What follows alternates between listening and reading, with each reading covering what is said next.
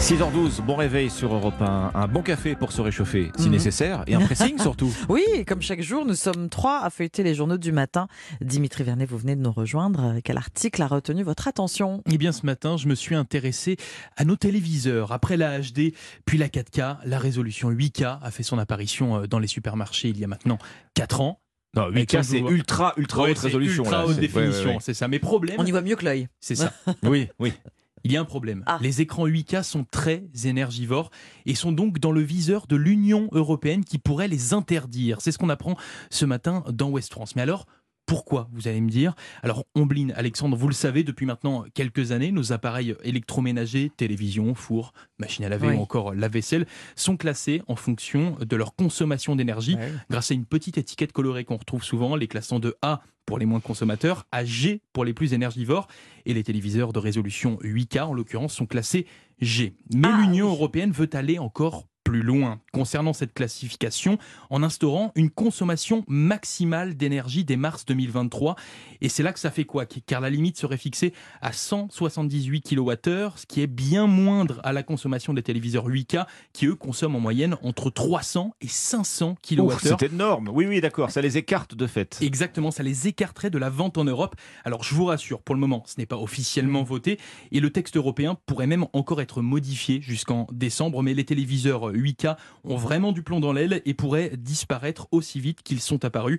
Pourquoi les téléviseurs 8K pourraient disparaître en Europe, en Europe c'est-à-dire dans les colonnes de West France ce Bon, matin est-ce que ça va nous manquer? Il y a aussi une question de contenu. hein. Euh, pour afficher de- du 8K, le, le, c'est vrai que pour contenu l'instant, 8K. c'est pas assez exploité. Même euh, Ouais. quand on a une box pour regarder la télévision, c'est Oui, très rare les programmes en 8K. C'est même quasi inexistant, Ouais, faut le dire. ça. Bon, vous nous apprenez en tout cas ce matin, Dimitri, que les téléviseurs 8K s'accordent assez peu avec Point les exigences d'interrogation. de sobriété Exactement. énergétique.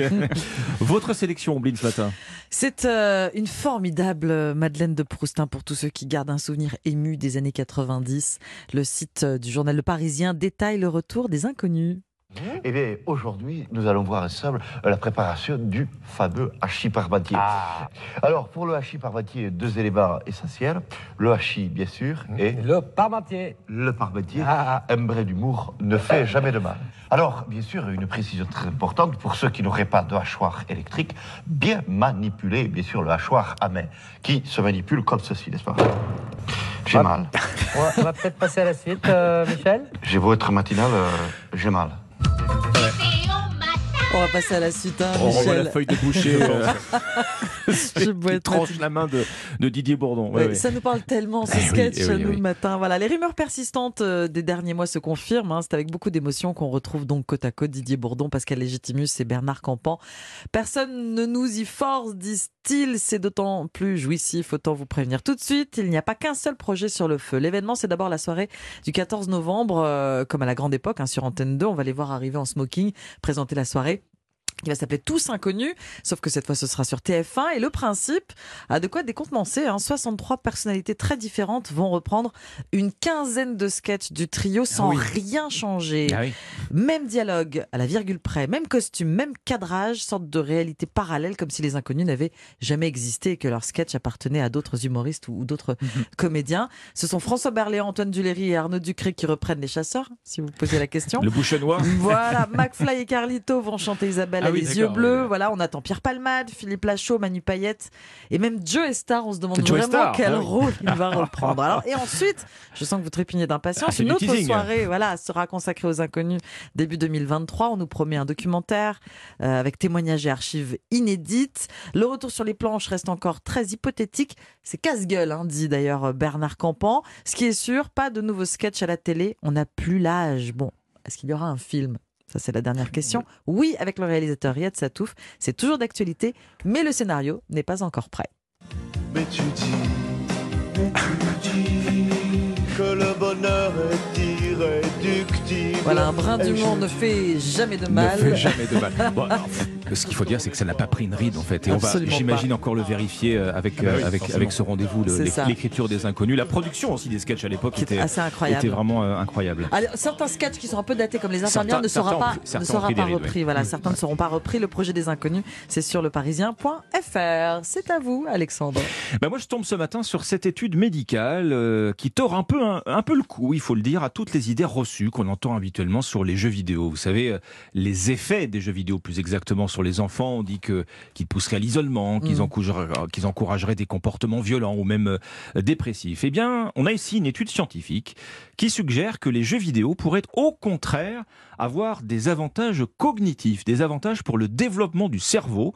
C'est une étude euh, publiée dans la revue de l'Association médicale américaine et relayée par le Huffington Post. Alors, Mm. Qu'est-ce qui change dans cette nouvelle étude? Eh bien, c'est son ampleur. On a beaucoup plus de participants. 2000 enfants âgés de 9 et 10 ans euh, ont été testés, ils se sont prêtés au jeu.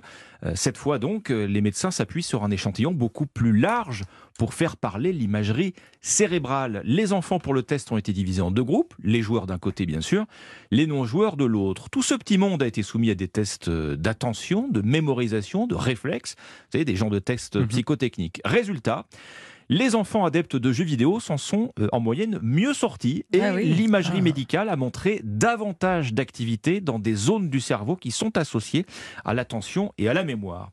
Alors il reste un doute sur le lien de cause à effet toutefois. Est-ce que ces cerveaux bien faits poussent les enfants à jouer davantage ou bien à l'inverse, est-ce que la pratique du jeu vidéo Oui, oui. améliore les performances du cerveau?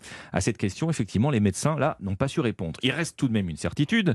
Les médecins euh, le, le disent, l'auteur principal de l'étude, principalement, je vais être bien obligé de le rappeler, trop de temps d'écran est bien sûr mauvais pour la santé mentale et l'activité physique, mais il conclut, entre quelques parties de jeux vidéo et un Mm. gavage aux vidéos YouTube, eh ben, il vaut mieux choisir l'interactivité, Eh oui. autrement dit la manette, à condition, là encore une fois, de savoir la reposer temps. Les jeux vidéo, des avantages pour le développement du cerveau, c'est donc euh, Dans la revue. Voilà. Et si c'était bien les jeux Le vidéo finalement Post, Mais voilà. oui. C'est un article que je ne vais pas mettre entre les mains de mon fils Non. adolescent. Ah oui, oui, Une question de dosage. Je n'ai plus d'arguments. Évidemment, ensuite. si on Bah parle alors de 10 heures par jour, ça, là, ça va plus. Là, non. Non, effectivement. Merci beaucoup, Alexandre. Merci, Dimitri. C'était le pressing sur Europe 1.